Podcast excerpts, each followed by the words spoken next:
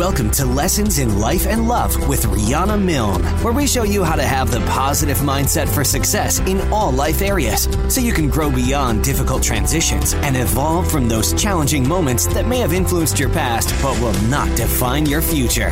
It's time to have the life you desire and the love you deserve as we teach you the exact skills needed to attract and keep a lasting, emotionally healthy, and conscious relationship.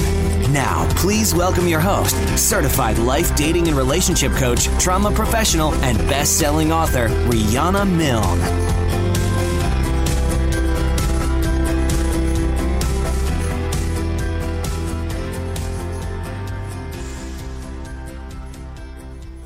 Hello, everyone. Welcome to show number 29 of Lessons in Life and Love. I am your global life and love transformation expert, Coach Rihanna Milne, and I'm on a mission to change the way the world loves. And I hope you, my listeners, who are my angels of love and my love transformers, will help me spread the word on how to have conscious, loving, and respectful relationships because I am here teaching you all kinds of goodies. And that's what I want you to take and help people learn how to have emotionally healthy, evolved, and conscious love. I am teaching you those skills, so turn around and help others. And no matter if you're a man or a woman, straight or LGBT, younger or older, single or in an exclusive relationship, you will learn something on every show so that you can have the life you desire and the love relationship that you deserve. Tonight's topic, we're going to finish up from the Science of Love magazine, the secrets to making love last, and if you should marry again, just wrapping up on final tips on that. And then we're going to start a series for a couple of shows on positive parenting, which is so important because you know that my specialty area is helping those that have had childhood trauma and love trauma. So the best way to stop that is never to have it start, right? And be excellent parents. So I'm going to do a couple of shows on that. Do take advantage of getting your personal questions answered during the live radio show version. And if you want to meet with me personally, then apply to meet with me for a free Life and Love Transformation Discovery Session by going to my website, RihannaMilne.com, and tell me your story. I always open up seven spaces each week for my radio and podcast listeners. And remember, you can hear my show on my podcast website, lessonsinlifeandlove.com, to get the education that builds your knowledge and life and love skills. And you can also hear me every day on the daily Alexa flash briefings on Spotify, iTunes, Stitcher, iHeartRadio, Spreaker, Google Music, and your other favorite apps. And if you hear something you know will benefit a friend or a loved one, please be an angel of love and share the show link. And leave a comment and a five star rating. I would appreciate that. Okay, so here we go. I want to finish up in summary. Remember last week we talked about marrying again and making love last. So I just want to give you some summary notes on that. Then we're going to hit a little bit on the positive parenting technique. But here we go. Five issues you both should discuss before leaping into marriage again. And this time you and your soon to be partner are determined to have this marriage last forever. And it's fine to be happy and excited, but it's important to be proud practical and make sure you discuss these final tips ahead of time before moving ahead. If you both have two homes, figure out together the best place financially, logistically, and emotionally to live together. Does one have a home that there's too many memories that are bad from a prior relationship or too much baggage? And if you have kids, you have to consider which is the best school district, which would be the less disruption to both families to move in together. If kids aren't an issue for you, consider whether a fresh start to a brand new place would be best for both of you. With the kids, number two, remember you want to try to have mutual discipline rules and discipline the children all the same. I'll get into that a little bit more in the parenting techniques, but it's really important that one does not feel favored above the others. It's going to be really hard if one is an authoritarian, which is a more stricter parent, and one is more lax. So you really got to get your rules discussed ahead of time and have all the kids follow the rules in the household. If you're planning to have kids together, have a realistic discussion about when that's going to happen, how you're going to care for that child. Will one of you stop working? Will you be co parenting? Is there going to be a part time nanny? Discuss that and any financial obligations that will occur with the baby. And as your older kids go off to college, who will be paying for that? How long will you support the kids within your household? Or is there a rule that they need to move on? And so on. Tip number three sexual needs and problems. It's really important that you're open minded with open, honest, loving communication and talk frankly about any sexual expectations, problems, or needs before committing to a long term relationship. There is a lot of trouble when you disagree about how often you hope to make love, or if one person feels ashamed about their body, or guilty about sex, or too uncomfortable to bring up their wants and needs. You've got to be able to talk about anything, especially as you age. You got to be each other's friends and support system. If the man has ED, erectile dysfunction, you got to talk openly about that. See if he can use uh, medication. For women, there's natural hormone replacement, NHR. That's something uh, she could go to her doctor about and talk about the hormone levels. So it's really important that you're able to discuss this with your partner. Number four, don't forget about your elderly parents. If you have parents that are going to need care, how are you going to do that?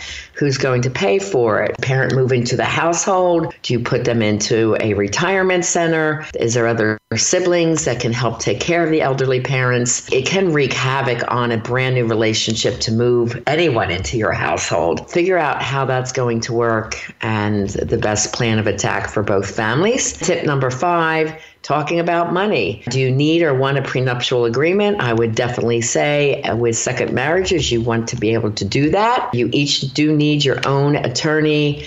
Keep the agreement simple and to the point.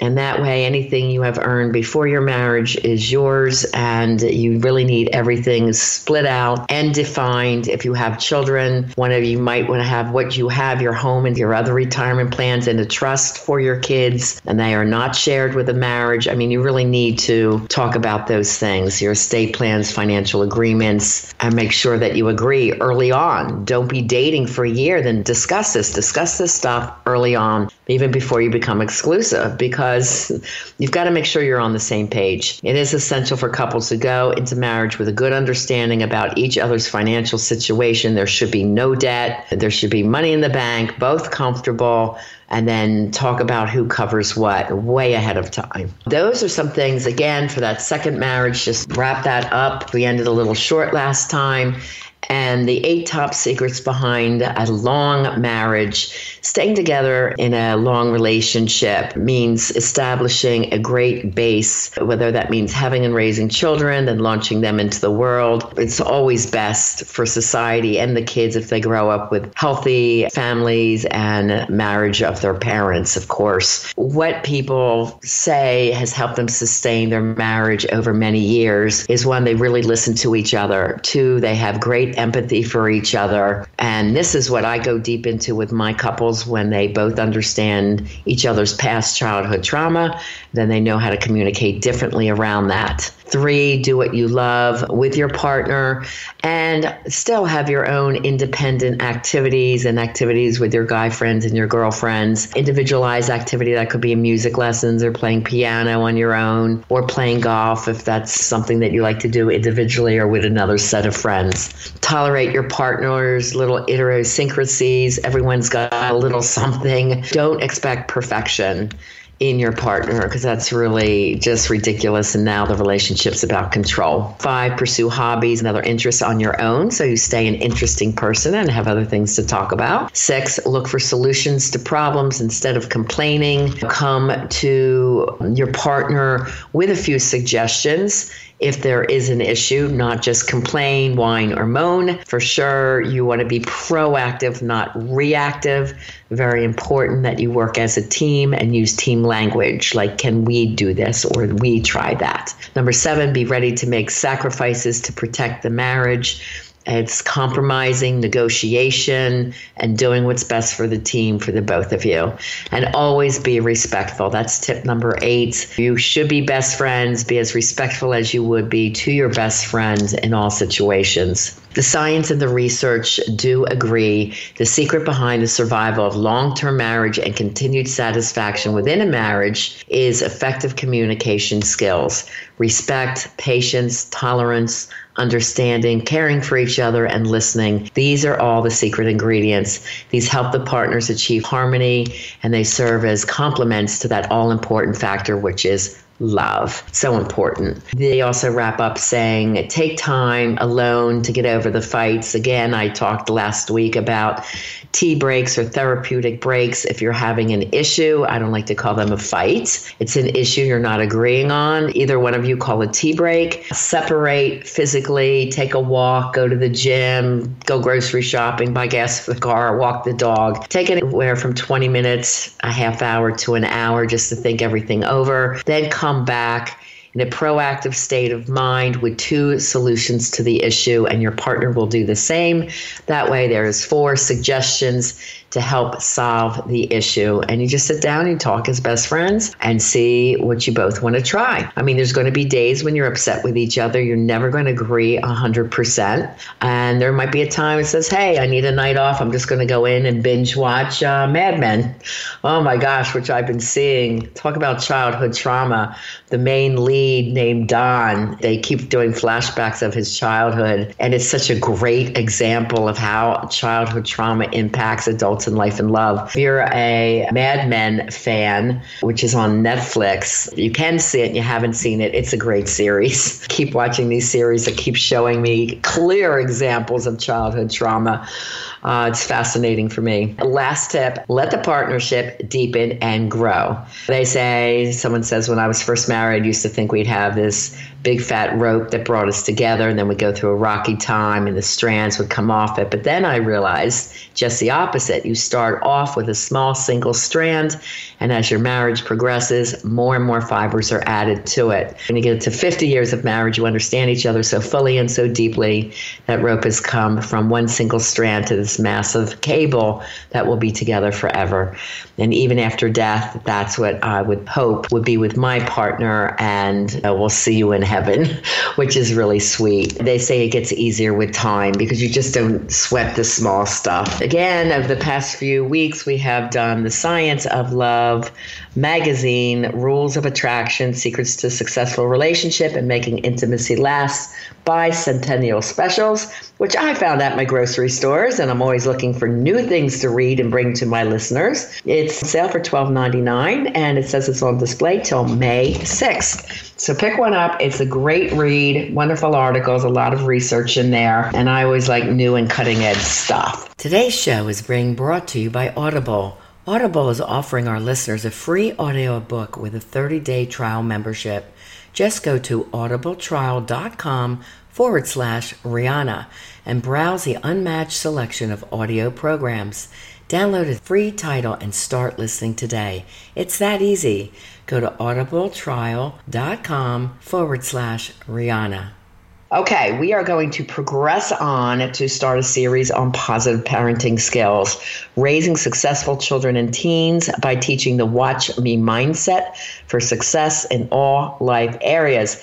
And this is from chapter nine in my book, Live Beyond Your Dreams From Fear and Doubt to Personal Power, Purpose, and Success and before I forget to remind you, you can get free chapter downloads at my website, RihannaMilne.com, of both Live and the sister book, Love Beyond Your Dreams. Just go and download them. And if you like what you see, you can buy my books on Amazon, of course, and in the Barnes & Noble stores. Check it out. So I write a lot about parenting, like I said, because if you can give your kids a great start in life, psychologically, emotionally, teaching them the love of learning, they will always zest for learning. A lot of these tips I'm giving to you from what I found out when I was raising my kids, and I'll go into that a little bit.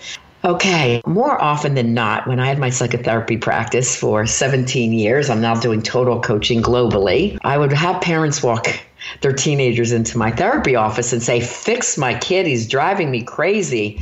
And I would tell the teen to wait out in my waiting room. And I'd first talk to the parents and I'd hear their horror stories of how bad their teenager was wreaking havoc in their home. And I'd sit there listening politely and then ask questions to clarify. Then I'd bring in the teen who is the culprit, right? And I'd ask his side of the story. And below is I'm going to give an example of how the Watch Me mindset and principles can help families such as this one. So I'm going to call the teen Tim. I can tell by listening and watching the parents that they're angry at each other. They sit on opposite sides of the room. The mother's body language is very tense and closed, and the father has a hard time looking me in the eye. Of course, I suspect guilt. Very often, the mother is submissive and the father is authoritarian, overly strict, and domineering with the entire family.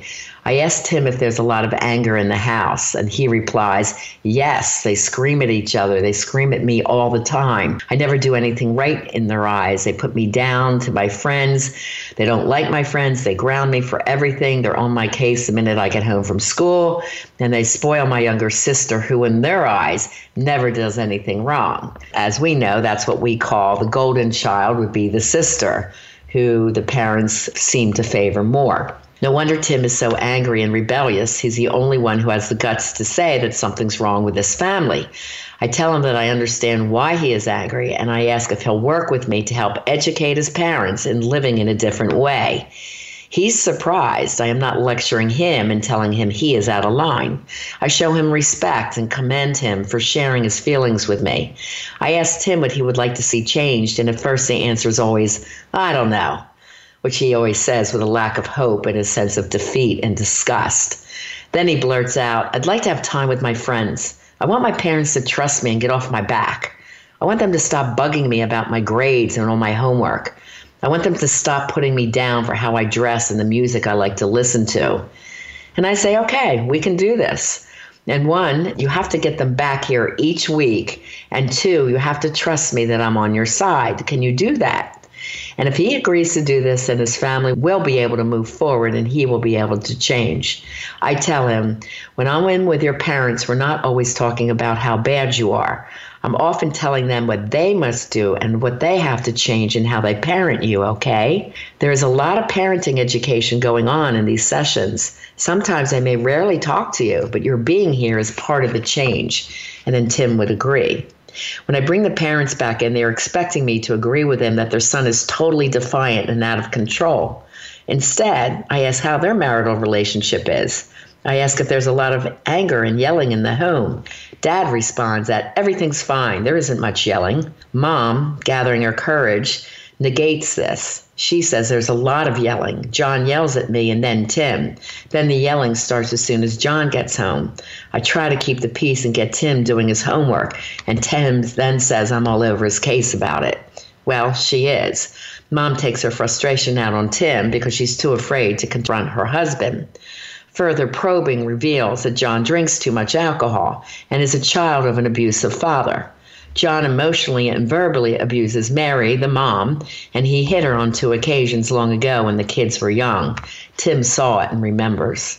Her heart grew cold then, but she felt stuck in a marriage with two young children, so she became submissive in order to tolerate her situation. John feels his wife doesn't love him anymore because she's no longer interested in him for sex. This makes him angry and emotionally and verbally abusive, and he turns to alcohol. Often abuse runs through the generations, as we know from the research. And Tim has already turned to alcohol and drugs to escape from all the anger in his house. He admits to me he smokes a little pot and drinks occasionally. His parents aren't sure if he's using. John defends Tim by insisting, well, all teens drink a little alcohol anyway. Welcome to family therapy. It's never about just fixing the child or the teenagers. It's about reparenting the entire family and rebuilding the marital relationship first. If your children are acting out in defiance, and something is wrong with the family system. I understand that children do not come with care labels when they're born, and the majority of them do not get any education on how to create healthy and happy kids. Parenting, I agree, is a very tough job. I've worked also in many schools with kindergarten students through 12th graders, as well as working at Rowan University in the Student Counseling Center. In the primary schools, I was known as a SAC, Student Assistance Counselor. It is the counselor who sees the emotionally upset kids the bullies, the angry, or the acting out defiant student. This is the only position within the schools that has federal confidentiality protection. Children can come to me with their concerns about themselves or their families, which will be held in confidence unless I must report the information to DYFS in New Jersey at the time, which was a division of Youth and Family Services. Because if the child is in danger, it is my legal responsibility to do so. Children share a lot of the information about how their parents are abusing them or about their fears when their parents drink too much and then fight. Needless to say, I made many DYFS calls for their child's protection. I remember going classroom to classroom and talking about what abuse was and if any kids wanted to talk to me in private to let me know. Out of a school of 350 kids, 283 signed up to talk to me. Needless to say, I had a lot of appointments back to back, and within a couple of months, I made about 40 DYFS calls. What I hear within my office sickens me. Parents and grandparents abuse their children by hitting them with belts or switches, which are tree branches or electrical cords. I even had two brothers in one school whose grandmother hit them on their genitals with metal trucks. Dad is nowhere to be found. Mom is a drug addict who ran off with her addict boyfriend and became homeless. And this aging, sick grandmother had been left to raise the mom's three young boys, the first two diagnosed with ADHD. Now, this story does continue, but unfortunately, we've got to go to a break. So hang on tight, and we will be back with more of this story. You're listening live to Lessons in Life and Love with your Global Life and Love coach, Rihanna Milne. Today's show is brought to you by Audible. Audible is offering our listeners a free audiobook with a 30 day trial membership. Just go to audibletrial.com forward slash Rihanna and browse the unmatched selection of audio programs. Download a free title and start listening today. It's that easy. Go to audibletrial.com forward slash Rihanna and get started. Why Audible? Well, Audible content includes an unmatched selection of audiobooks, original audio shows, news, comedy, and more from the leading audiobook publishers, broadcasters, and entertainers. To download your free audiobook today, just go to audibletrial.com forward slash Rihanna and enjoy your free audiobook. We are back, and you are listening to BBM Global Network, the show Lessons in Life and Love. I'm sharing some stories from when I worked in a K through six school in Vineland, New Jersey, as a SAC counselor. So I held many groups for all grade levels, and during one of the girls' what we called friendship group, a student raised a concern that her dad was in jail. Slowly, all five girls shared that they had a relative in jail too. These girls were known to be defiant and troublesome in the classroom, often the bullies picking on other kids kids. And we know that a parent being incarcerated is one of the 10 childhood traumas that I define on my childhood trauma checklist. So the group wasn't just about friends getting together. It was also teaching these girls how to be a friend and not a bully.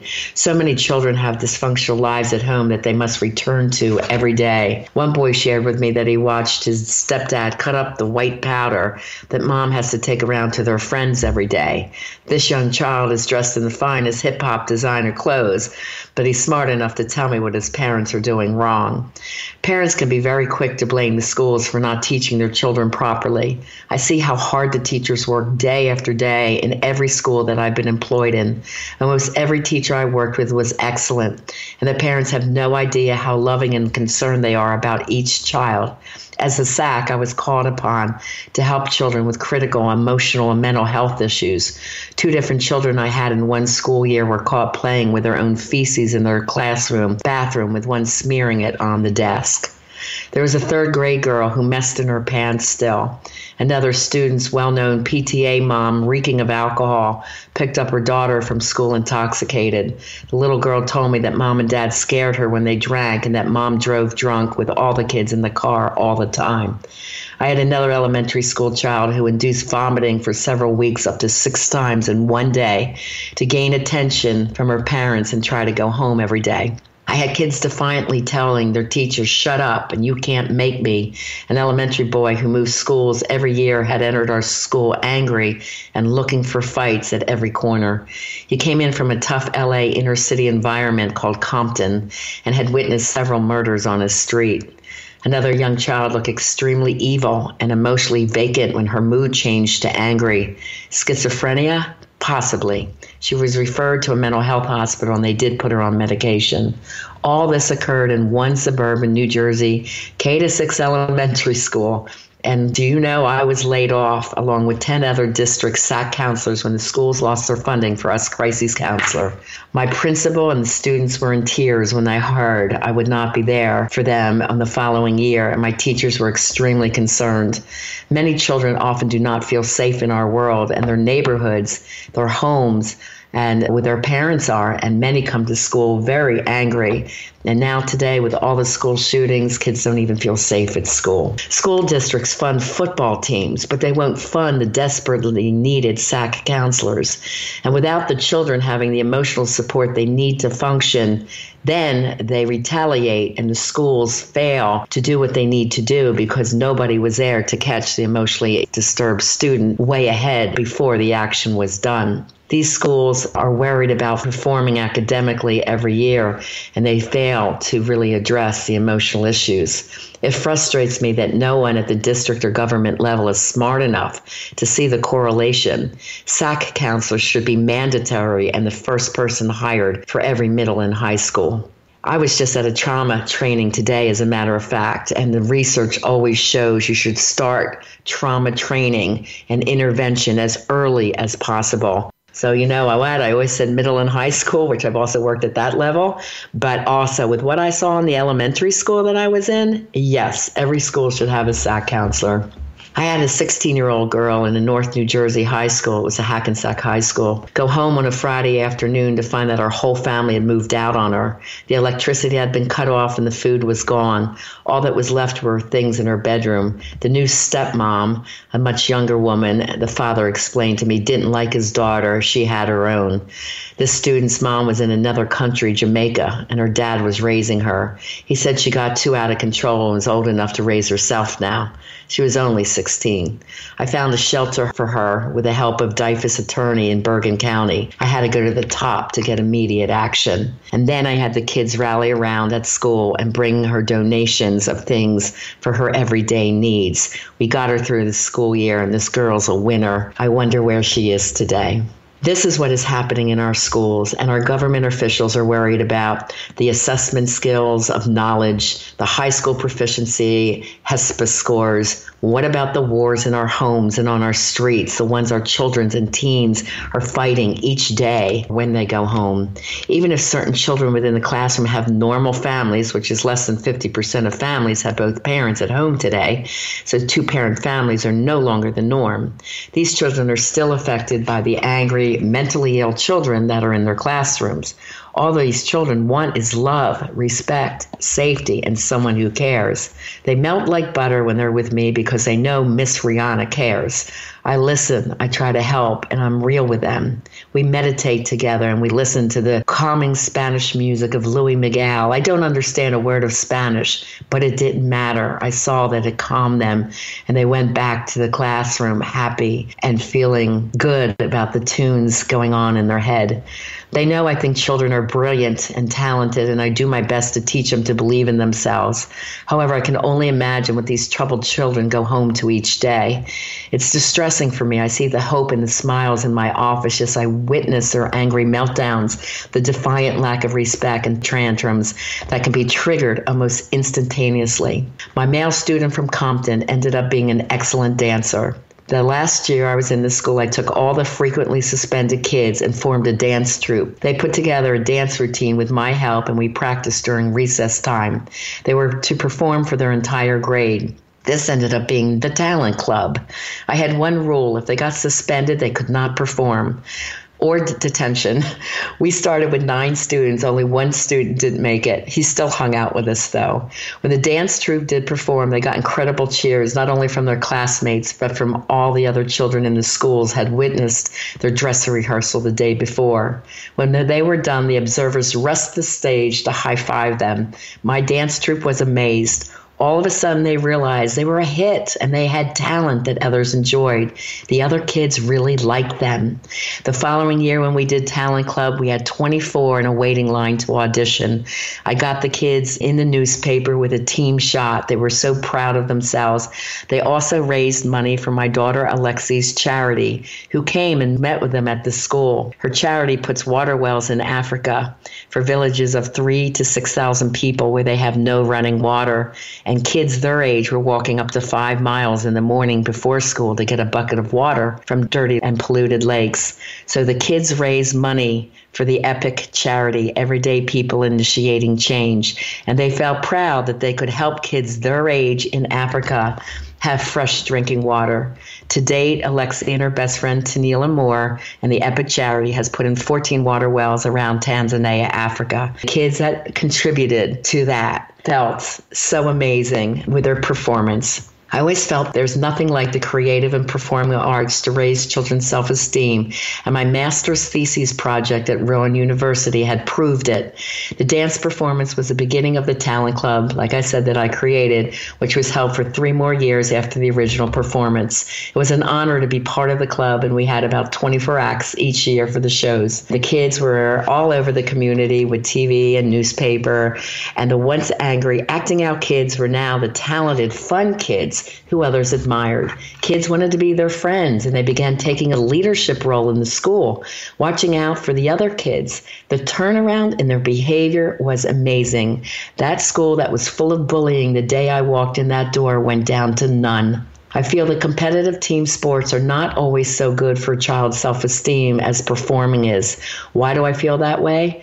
Well, when I was in sports, although I had a record at Penn State Hall of Fame for swimming for the 100 meter breaststroke, I never felt I was good enough. As a child, my swimming times were always compared to those of the other kids, and I was repeatedly told I wasn't doing my best, even though I felt I was.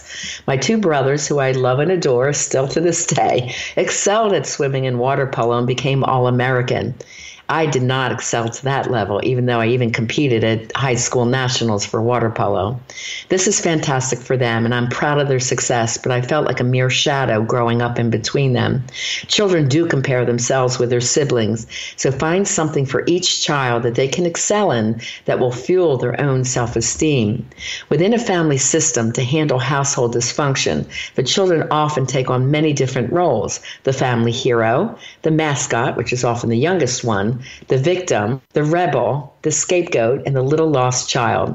There are other roles, but these are the best known ones in family system psychology. Now, I felt like the little lost child, the fourth out of five born between the two boys. I was very quiet and shy, and I held my feelings deep inside, expressing them only in my poetry and writing. It wasn't until I won a $500 scholarship to modeling in the eighth grade that I felt that I could do something well. I poured my heart out into an essay that any girl that wanted to win the scholarship had to write why they thought they deserved to go to modeling school. I remember one of the judges telling me I really had the gift to write. In modeling school, you only competed with yourself and your own growth. My self esteem rose and I started modeling for various Philadelphia department stores and then did promotional work for the top Philadelphia radio radio station, which was called WFIL. I was a boss chick. And as weird as that sounds, I also danced the entire encore with Freddie Mercury of Queen at the Night of the Opera concert. People like Joe Frazier were my friends. I picked up Alice Cooper from the airport for his concert. So as a teenage girl earning $25 an hour to hang and work with celebrities, it was a pretty good job. I loved it. There were some competitions with auditions, but no one in the business criticized me or told me I wasn't good enough if I didn't get the part. I felt great just being myself. To this day, I hate to compete and I dislike team sports. I only inspire my own individual growth and encourage others to do the same. In team sports, really only one to five kids excel per team and get the coach's attentions and accolades from the other students. In field hockey, I played fullback, but often didn't get to play. I remember feeling very dejected and not being chosen, so I hated that part. I was excellent at disco dancing, another individual creative activity that my family rarely came to see.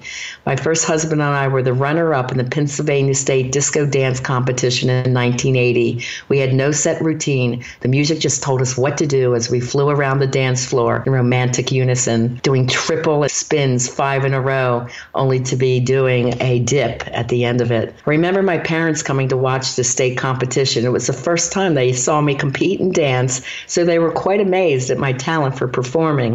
So, parents, if your kids are not athletically inclined, don't force them to play a team sport just because you did.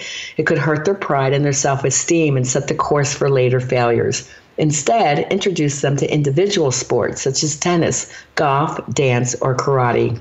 As for those kids who enjoy team sports, you should encourage them, but don't become an obsessed parent on the sidelines. Parents who force their kids into hours of practice, whether it's for cheerleading, basketball, baseball, or football, they may see their child come to hate the sport. It's the same with practicing a musical instrument. After I had to play piano for eight years for 45 minutes every day, I came to hate it. I begged my dad to let me quit, and when I finally did, I never played for years. I owned a baby black piano as an adult and now I have a keyboard that I'm practicing on, and I'm back at the kids' songs because I don't remember it. But I am at least playing for enjoyment and trying to get through that mental block. We will continue on at this point next week, and we'll cover rules of discipline for parents, keys to effective parenting, raising confident and successful teens and kids. I have a ton of great tips that you're really going to love, and it will pay off if you use these tips on your kids. Most of them I learned when I was pregnant with Stefana 36 years ago from the Doman Method of Education, which back then was called the Better Baby Institute. What I read made so much sense to me. I said, I'm going to do this. And my kids always excelled were A students, loved to learn, were reading before the age of two. Alexia exempted 11th grade and they both were out of my house, successfully and gainfully employed at 19, excelling in their 20s, and they still excel today and are great moms and entrepreneurs. The last lesson is by Tony Robbins Giant Steps Small Changes to Make a Big Difference. And this is lesson 166. How do you communicate with your children? Often we don't realize the impact our words have upon them. Instead of blurting out, You're so clumsy, or Why can't you be quiet? remarks that can powerfully undermine a child's sense of self worth, try using humor to break her or his pattern. For example, you could say, If you continue on this track, I might start getting a smidge cranky with a smile smiling face. Say something that changes not only your child's focus, but yours as well, to pave the way for more appropriate communication and behavior. Then follow up with a suggestion such as, honey, if you do this differently, I think you'll get the result that you really want. So again, we're always teaching be proactive, not reactive. Okay, love angels and transformers, that's all we have time for today. I thank you for tuning in. And next week, like I said, we'll do positive parenting part two too. So please tell your friends who you love and care about to join us next week. And I appreciate you sharing the love and helping me change the way the world loves. Please also take a moment to give a five star rating and a comment on the platform of your choice uh, and say what you like about the show and what you would like to hear in an upcoming episode. I do thank PJ for sending in his suggestions to me this week. You can send me your questions and comments at lessons in life and love show at gmail.com and reach out for that free life and love discovery session during the week at RihannaMilne.com. Okay, Transformers, be sure to join me next week on BBM Global Network at 6 p.m. Eastern Time. And as always, I am here to help you have the life you desire and the love that you deserve. God bless and have a fabulous week.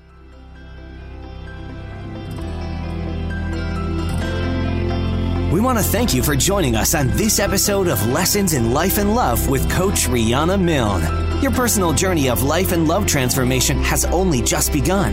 Go to RihannaMilne.com for more resources. And if you're really ready to take action to improve your life or love situation, apply now for a free life and love transformation discovery session with Rihanna, a $500 value. Just contact Rihanna with your questions and to tell her your story at RihannaMilne.com. And remember, it's time to have the life you desire and the love you deserve.